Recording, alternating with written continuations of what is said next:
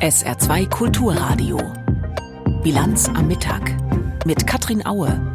Wir berichten über Luftangriffe der USA auf Milizen in Syrien und im Irak als Vergeltung gedacht für einen Angriff auf US-Soldaten letztes Wochenende. Dazu gleich mehr. Außerdem berichten wir über die Demonstrationen gegen Rechtsextremismus, die für heute und morgen in vielen Orten in Deutschland angekündigt sind, auch in Saarbrücken. Und im Interview der Woche der Ministerpräsident von Nordrhein-Westfalen, der immer mal wieder auch als möglicher Kanzlerkandidat der CDU gehandelt wird, Hendrik Wüst. Herzlich willkommen zur Bilanz am Mittag. Die Lage im Nahen Osten könnte gestern Abend noch mal explosiver geworden sein, denn das US-Militär hat Vergeltungsschläge auf Milizen im Irak und in Syrien geflogen. Vergeltung für einen Drohnenangriff auf US-Soldaten letztes Wochenende in Jordanien. Dort, in Jordanien, ist das US-Militär seit Jahren mit rund 3000 Soldatinnen und Soldaten stationiert. Und vergangenes Wochenende wurden sie also laut US-Präsident Biden von, Zitat, radikalen, vom Iran unterstützten militanten Gruppen attackiert, die in Syrien und im Irak operieren. Jetzt also erste Gegenangriffe, wie Joe Biden die konkret begründet, schildert Isabel Karras. Biden hat in einem schriftlichen Statement gesagt, wenn jemand einem Amerikaner Schaden zufügt, werden wir darauf reagieren. Also das Ganze ist wirklich der Vergeltungsschlag, von dem Biden und auch andere amerikanische Regierungsvertreter in den letzten Tagen schon gesprochen haben. Der Drohnenangriff, bei dem letztes Wochenende die 2 US-Soldatinnen und der Soldat gestorben sind, war ja seit langer Zeit der erste, bei dem Amerikanerinnen und Amerikaner getötet wurden. Außerdem wurden auch viele weitere verletzt. Und dieser Gegenschlag von US-Seite ist jetzt wohl nur der Auftakt für weitere militärische Aktionen. Denn Biden hat auch gesagt, unsere Antwort hat heute begonnen. Sie wird zu Zeiten und an Orten unserer Wahl fortgesetzt. Unter anderem seien die US-Angriffe nun gegen Kommandozentralen der iranischen Revolutionsgarden und der mit ihnen verbundenen Milizen gerichtet. Dazu auch gegen Geheimdienststandorte und auch Waffenlager. Das US-Militär macht sie ja für die Attacken vom letzten Wochenende verantwortlich. Das US-Militär sagt, es sollen mehr als 85 Ziele gewesen sein. John Kirby, der Sprecher des Nationalen Sicherheitsrates im Weißen Haus, meint, die seien sorgfältig ausgewählt worden, um zivile Opfer zu vermeiden. Und er sagt auch, alle Ziele stünden mit Angriffen auf US-Personal in der Region in Verbindung. Weitere Einzelheiten hat er nicht genannt. Bisher sieht es aber so aus, als wären keine Ziele im Iran betroffen. Präsident Biden hat auch gesagt, dass die USA keinen Konflikt im Nahen Osten wollten. Also da soll vermutlich eine weitere Eskalation verhindert werden. Und welche Reaktionen gab es nun aus dem Irak und aus Syrien, auf deren Territorium die Angriffe des US-Militärs gestern Abend immerhin stattgefunden haben? Der Irak hat mit scharfer Kritik reagiert. Der Sprecher des Oberbefehlshabers der irakischen Streitkräfte, der hat letzte Nacht in einer Erklärung im Fernsehen gesagt, diese Angriffe würden die Souveränität des Iraks verletzen. Sie seien eine Bedrohung, die für den Irak und auch für die Region unvorhersehbare Konsequenzen haben könne, zum Beispiel in Bezug auf die Sicherheit und Stabilität im Irak und in der Region. Syrische Staatsmedien haben die Angriffe auch gemeldet. Die syrische Beobachtungsstelle für Menschenrechte, die ihren Sitz in London hat, hat bisher von 18 Toten gesprochen, die es bei den Angriffen gegeben habe. Das seien Mitglieder pro-iranischer Milizen gewesen. Unsere Korrespondentin Isabel Karras mit Informationen über die Angriffe des US-Militärs gestern Abend auf pro-iranische Milizen in Syrien und im Irak. Währenddessen wird in Israel über einen Einsatz des israelischen Militärs in einem Krankenhaus im Westjordanland gestritten. Dort wurden 3 Patienten getötet, 3 junge Palästinenser. Israels Sicherheitsbehörden sagen, sie hätten so einen Terroranschlag vereitelt. Die Terroristen hätten mal wieder, sagen sie, ein Krankenhaus als Rückzugsort benutzt. Palästinenser beklagen dagegen, Israel verletze mit der Ermordung das internationale und humanitäre Recht. Auch sie sagen mal wieder. Christian Wagner hat recherchiert. Dienstag früh im Ibn Sina Krankenhaus in Jenin, Westjordanland. Beschäftigte zeigen Reportern ein leeres Patientenzimmer. Blut ist zu sehen. Auf dem Bett, auf einer Liege, auf dem Boden. Das war eine Spezialeinheit, aber ohne Uniformen. Sie haben Ärzte und Schwestern attackiert. Dann sind sie in das Zimmer reingegangen, in dem der Patient lag. Bilder von Überwachungskameras zeigen die Szene davor, auf dem Krankenhausgang. Mehrere Personen rennen, sie tragen Arztkittel, lange Gewänder und große Waffen. Es sind Soldaten der israelischen Armee und ein Kommando der Grenzpolizei. Als die Schüsse im Patientenzimmer fielen, sagen die Beschäftigten, hätten die Angreifer wohl Schalldämpfer benutzt.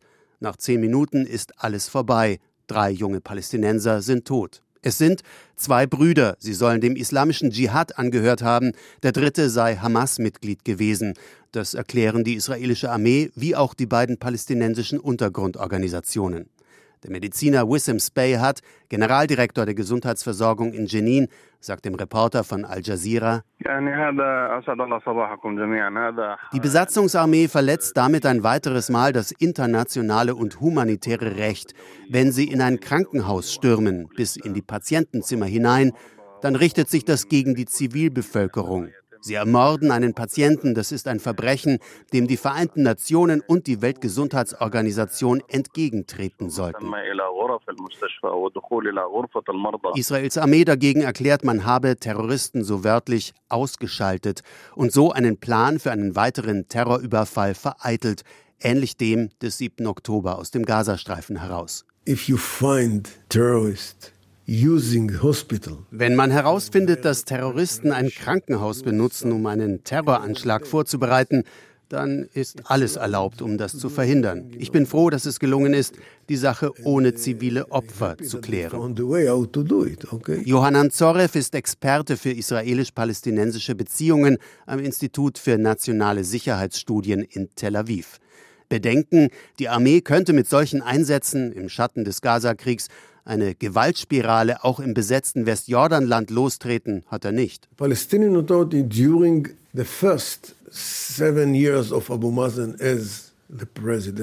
Abbas hat an der Spitze der Autonomiebehörde anfangs viele feste Stellen geschaffen. Die Angestellten werden durchgehend bezahlt, sie sind abhängig und haben eine neue Mittelschicht gebildet. Daher gibt es keine Unterstützung für Demonstrationen oder gar einen Aufstand, der die Autorität der Autonomiebehörde untergraben könnte. Eine große Zahl von Palästinensern hat hier etwas zu verlieren.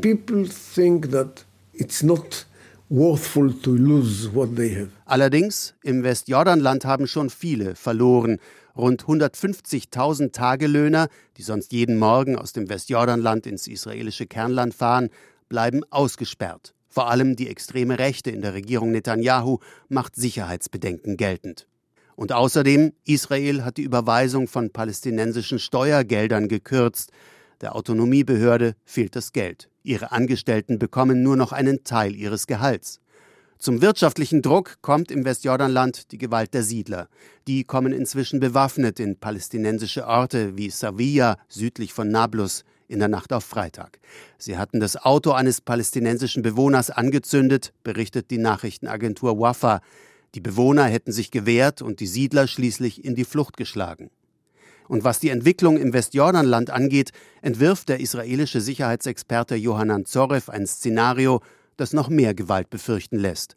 Wenn in einigen Monaten die Hamas im Gazastreifen entmachtet sei, sagt er, dann werde Israel dieses Ziel auch im Westjordanland verfolgen. Und apropos Gazastreifen, der israelische Verteidigungsminister hat angekündigt, die Militäroffensive im Süden des Gebiets auszuweiten, bis nach Rafah, was direkt an der Grenze zu Ägypten liegt. Die deutsche Außenministerin Annalena Baerbock sagte, sie habe diese Ankündigung mit Schrecken gehört. In der Region sei mittlerweile die Hälfte der Bewohner des Gazastreifens geflohen. Diese Menschen könnten sich nicht einfach in Luft auflösen, sagte die Grünen-Politikerin dem Redaktionsnetzwerk Deutschland. Die Demonstrationswelle gegen Rechtsextremismus in Deutschland reißt offenbar nicht ab. Allein für heute sind mehr als 40 Kundgebungen angemeldet. Laut dem aktuellen ARD Deutschlandtrend trifft das auf einen breiten Rückhalt in der Bevölkerung. 7 von 10 Umfrageteilnehmern geben demnach an, Verständnis für das Anliegen der Demonstrierenden zu haben. Auslöser der Proteste war ja das vom Recherchenetzwerk Korrektiv aufgedeckte Treffen von Rechtsextremisten im November in Potsdam. Dort war über eine massenhafte Deportation, unter anderem von Menschen mit Migrationsgeschichte, gesprochen worden. Die vermutlich größte Protestveranstaltung heute dürfte am Nachmittag in Berlin stattfinden. Dort erwarten die Anmelder 100.000 Teilnehmer. Näheres dazu von Birgit Radatz. Ja, das Bündnis Hand in Hand, das unterstützen wirklich über 1300 Organisationen, über 1500 Organisationen mittlerweile, darunter eben auch Amnesty International, die IG Metall zum Beispiel, Fridays for Future. Das Bündnis versucht ja so ein bisschen alle politischen Richtungen mitzunehmen bei dem Protest, auch eben konservativere, als man es vielleicht bisher bei Demos gegen Rechtsextremismus gewohnt war. Und auffällig ist natürlich, dass in den letzten Wochen besonders viele gegen Rechtsextremismus auch protestiert haben, eben weil sie gemerkt haben, dass sehr viele Menschen in ihrem Umfeld, sollten solche Pläne, wie sie dort in Potsdam geschmiedet worden sind, Wahrheit werden, eben dann gar nicht mehr existieren. Und es sind Menschen teilweise auch mit Parteizugehörigkeit, aber eben auch in Organisationen verankert. Also deshalb würde ich schon sagen, ja, es ist die Mitte der Gesellschaft, die hier laut einer jüngsten Studie ja selbst sagt, sie fühle sich eben durch diese Demos aus ihrer Lethargie gerissen. Auch in Saarbrücken ist heute wieder eine Demonstration gegen Rechtsextremismus angemeldet. Das Bündnis Bund statt Braun hat für 15 Uhr an der Ludwigskirche aufgerufen. Jetzt um 1:20 weitere Meldungen von Tanja Philipp-Mura. Der Prozess gegen Ex-US-Präsident Trump wegen des Vorwurfs des versuchten Wahlbetrugs wird später beginnen als geplant. Eine Bundesrichterin hat den Prozess verschoben mit der Begründung, es gebe noch offene Rechtsfragen in Bezug auf eine von Trump eingelegte Berufung. Ursprünglich sollte der Prozess Anfang März beginnen. Darin wird Trump versuchter Wahlbetrug vorgeworfen. Die Anklage ist der Ansicht, Trump habe versucht, den Ausgang der Wahl 2020 nachträglich zu beeinflussen. Einen neuen Starttermin für den Prozess gibt es noch nicht. Insgesamt sieht Trump sich momentan mit 4 Strafverfahren konfrontiert. In Paris sind bei einem Messerangriff im Bahnhof Gare de Lyon 3 Menschen verletzt worden. Laut Polizei wurde der Tatverdächtige festgenommen. Sein Motiv sei noch unklar. Nach ersten Berichten wurde ein Mensch schwer und 2 weitere leicht verletzt. CSU-Landesgruppenchef Dobrindt hat die Bundesregierung aufgefordert, gegen die neu gegründete politische Vereinigung Dawa vorzugehen. Die Gruppe aus türkischstämmigen Politikern will bei der Europawahl antreten. Dobrindt warf ihnen vor, als politischer Arm des türkischen Präsidenten Erdogan in Deutschland agieren zu wollen. Außerdem richtet die Gruppe sich ausschließlich an muslimische Migranten. Dobrindt forderte Bundesinnenministerin Faeser auf, dafür zu sorgen, dass einer solchen Gruppe die Gründung einer Partei und die Teilnahme an Wahlen verboten wird. Die Verantwortlichen der Gruppierung Dawa weisen die Vorwürfe zurück. Seit dem frühen Morgen demonstrieren Landwirte mit Traktoren auf den Straßen rund um den Frankfurter Flughafen. Bauernvertreter betonten vorab, sie wollten den Flughafen nicht blockieren. Nach Angaben der Polizei kann es aber bis zum Nachmittag Straßensperrungen geben. Die Flughafengesellschaft Fraport ruft Reisende auf, möglichst früh und mit öffentlichen Verkehrsmitteln anzureisen. Der Gemeinderat Losheim hat den Haushalt für dieses Jahr beschlossen. Die Gemeinde rechnet nach eigenen Angaben mit einem Fehlbetrag in Höhe von rund 5,8 Millionen €. Demnach stehen Einnahmen von rund 42 Millionen Euro, Ausgaben in Höhe von fast 48 Millionen Euro gegenüber. Zu den größten Investitionen zählen laut Gemeinde die Baumaßnahmen der Grundschulen, Wahlen und Losheim. SR2 Kulturradio. Bilanz am Mittag. Das Interview der Woche. Auch wenn er selbst alle Ambitionen von sich weist, Hendrik Wüst, der Ministerpräsident von Nordrhein-Westfalen, gilt als interner Herausforderer von Friedrich Merz in der CDU, wenn es um die Kanzlerkandidatur geht. Ausgerechnet er, der in Düsseldorf gemeinsam mit den Grünen regiert, die hat ja Merz zum Feindbild erkoren. Er hat sie mal als Hauptgegner bezeichnet. Wie das geht, unter anderem darüber hat unsere Hauptstadtkorrespondentin Sabine Henkel mit Hendrik Wüst gesprochen. Sie kommen aus Westfalen gebürtig, aus dem Münsterland. Sie haben Ihren Dienstsitz in Düsseldorf. Mhm. Sie pendeln aber auch immer wieder mal nach Berlin, beruflich bedingt. Mhm. Können Sie sich Berlin auch als Hauptwohnsitz vorstellen? Hauptwohnsitz ist eigentlich durchgängig seit meiner Geburt Rede und das soll auch so bleiben. Ihr Platz ist also in Nordrhein-Westfalen. Da ist genug Arbeit. Sie regieren dort mit den Grünen in einer Koalition, recht geräuschlos. Wie kann das sein? Die Grünen sind doch Hauptgegner der CDU. Also für uns nicht. Für uns sind sie ein verlässlicher Regierungspartner. Wir sind die CDU, die Grünen sind die Grünen. Da soll man auch gar nicht so tun, als gäbe es da nicht Themen. Aber wir stecken unsere Energie eben da rein, gemeinsame Ziele zu entwickeln und nicht, wie das in Berlin leider in der Ampel zu oft der Fall ist, auf offener Bühne Profilierungskämpfchen aufzuführen. Das hat ja auch alles was mit der Stimmung im Land zu tun, was man hier in Berlin sieht. Ich glaube, wir haben dann eine Verantwortung, nicht nur in der Sache, sondern auch in der Art und Weise, wie man auch in Regierung arbeitet. Und ich bin froh, dass wir das in Düsseldorf besser machen als in Berlin, ja. Dann lassen Sie uns auf eine andere Partei gucken, Herr Wüst, die AfD. Sie nennen die AfD eine Nazi-Partei, eine brandgefährliche Nazi-Partei. Beschreibt das so für Sie ein Mittel, mit dem Sie die AfD bekämpfen wollen, mit verbaler Attacke auch? Also ich bin ja nicht der Typ, der sowas mal irgendwie einfach raushaut, sondern ich habe mir das wohl überlegt und habe mir das auch sehr genau angeschaut. Was ist das eigentlich für eine Partei? Und wir sehen dann einen Herrn Höcke, der in einem Interview dann von unseren Kindern und von behinderten Kindern schwadroniert, die miteinander nicht gemeinsam Unterricht haben sollen. Und das wird alles sehr sachlich verklausuliert da vorgetragen. Wir haben überhaupt keine Trendschärfe mehr in der AfD zu identitären Bewegungen, Reichsbürgern und solchen Leuten. Da wird immer gesagt, die hätten damit nichts zu tun. Aber wir haben durch das Potsdamer Treffen jetzt gesehen, mit wem die da gemeinsame Sache machen. Und hören dann nur irgendwelche Tiraden, wenn es um das Thema geht, auf die freie Presse und Ähnliches. Also ich glaube, man muss das Kind beim Namen nennen. Und natürlich ist das nicht das Einzige. Wir müssen auch die Probleme in diesem Land lösen, die Menschen frustrieren. Die Wählerinnen und Wähler der AfD sind ja nicht alles Nazis, beileibe nicht. Da sind auch ganz, ganz viele, die, ob zu Recht oder zu Unrecht, ihren Protest dahin kanalisieren.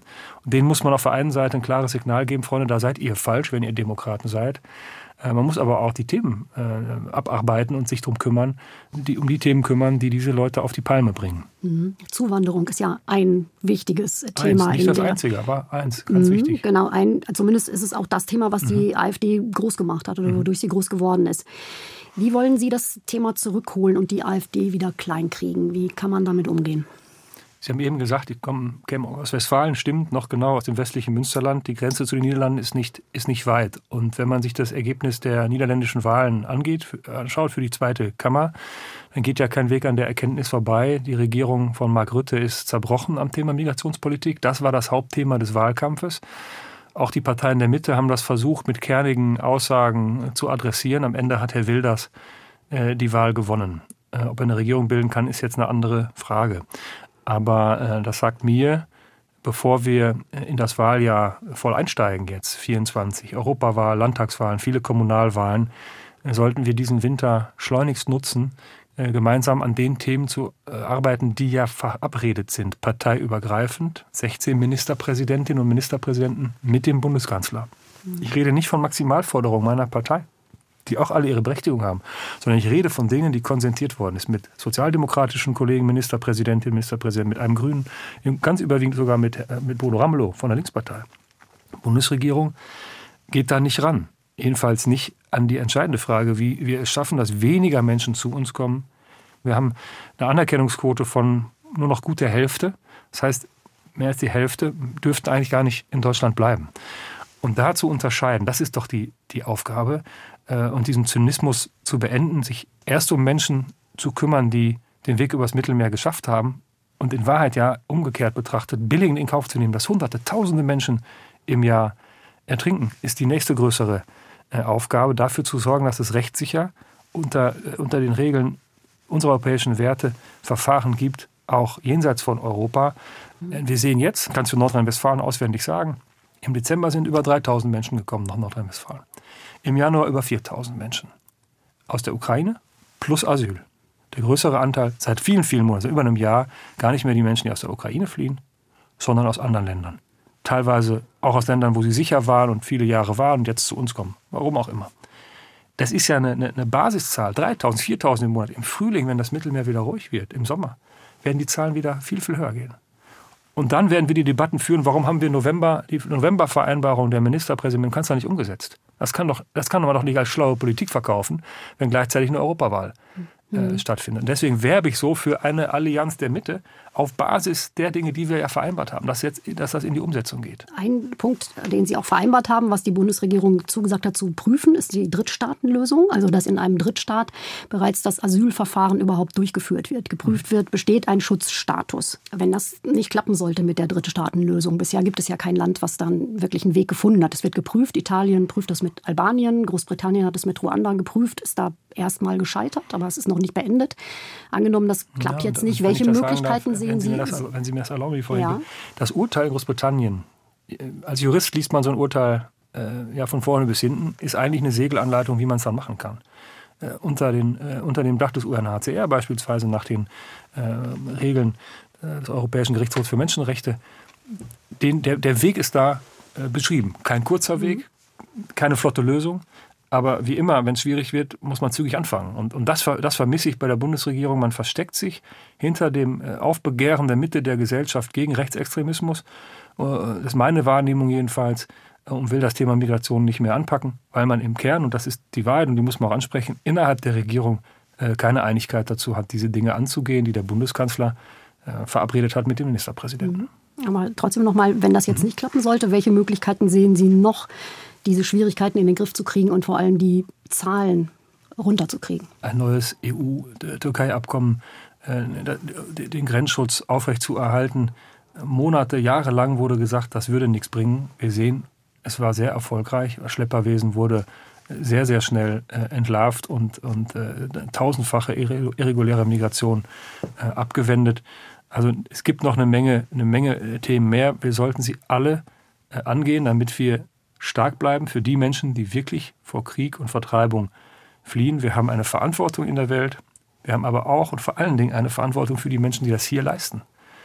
Es sind ja gerade die Menschen, die sich in ihrer Freizeit mit viel Herzblut der Flüchtlingshilfe verschreiben, die mir sagen, früher habe ich 1, 2, 3 Menschen aus Afghanistan Deutsch beigebracht, ich könnte mich um 30 Menschen kümmern, ich schaffe das nicht mehr. Die Kommunen haben alle ein großes Herz, sie wollen helfen, sind durch viele Krisen gegangen und haben ihre Stärke gezeigt, sagen, wir sind am Limit, wir schaffen noch Unterbringung mit Ach und Krach, aber Integration klappt nicht mehr.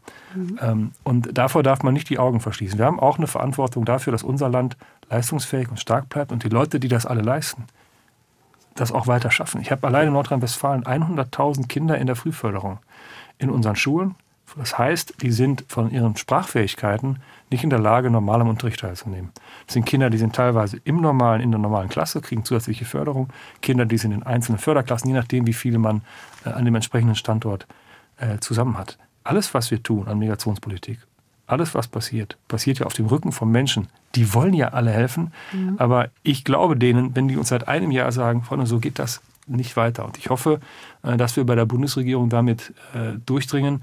Das Thema wird wieder kommen, insbesondere wenn im Frühjahr wieder viel, viel mehr Menschen zu uns kommen auf einer sehr hohen Basis, 3.000, 4.000 nur in Nordrhein-Westfalen im Winter. Das werden 8.000, das werden 10.000 werden wieder im Sommer, dann darf der Streit nicht wieder losgehen. Dann muss man sagen, okay, wir haben alles verabredet, ein Jahr noch, dann muss man sehen, wie man den Kommunen hilft. Aber es darf dann nicht wieder das große Erwachen geben, das wäre das Allerfalscheste vor den Wahlen in diesem Jahr. Wenn man das in den Griff kriegt, wäre dann auch das Problem AfD kleiner? Gelöst vielleicht sogar? Wir haben das in der Vergangenheit gesehen. Die AfD war schon mal fast weg. Sie ist bei uns in Nordrhein-Westfalen mit Ach und Krach über die 5%-Hürde gekommen. Es ist jetzt dieses Thema, das sie wieder groß macht. Deswegen glaube ich, dass man es damit auch wieder klein kriegt. Machen Sie sich eigentlich Sorgen, dass Björn Höcke in Thüringen Ministerpräsident werden könnte? Er wäre ja dann quasi ein Kollege von Ihnen, auf den Sie in der Ministerpräsidentenkonferenz treffen würden. Ich glaube, dass das nicht passieren wird, weil die Menschen, die ich in Thüringen kenne, auch außerhalb der Politik eigentlich ganz bodenständige, vernünftige Leute sind. Und ich halte den Mann für brandgefährlich, für die Demokratie. Es würde Thüringen auch ganz sicher nicht gut tun. Derzeit gehen hunderttausende Menschen in ganz Deutschland auf die Straße, demonstrieren. Ich habe gesehen, Sie waren auch bei einer Demo dabei gegen Rechtsextremismus und auch gegen die AfD wird da demonstriert. Was denken Sie, können diese Demos bewirken? Ich glaube, sie geben allen Menschen, die vielleicht mit einem halben Ohr mal bei der AfD hingehört haben und gehört haben, dass die angeblich für die schweigende Mehrheit sprechen, die Sicherheit, dass das nicht so ist. Ich habe das nie geglaubt. In meinem Land kenne ich die Menschen ganz gut und auch außerhalb von Nordrhein-Westfalen.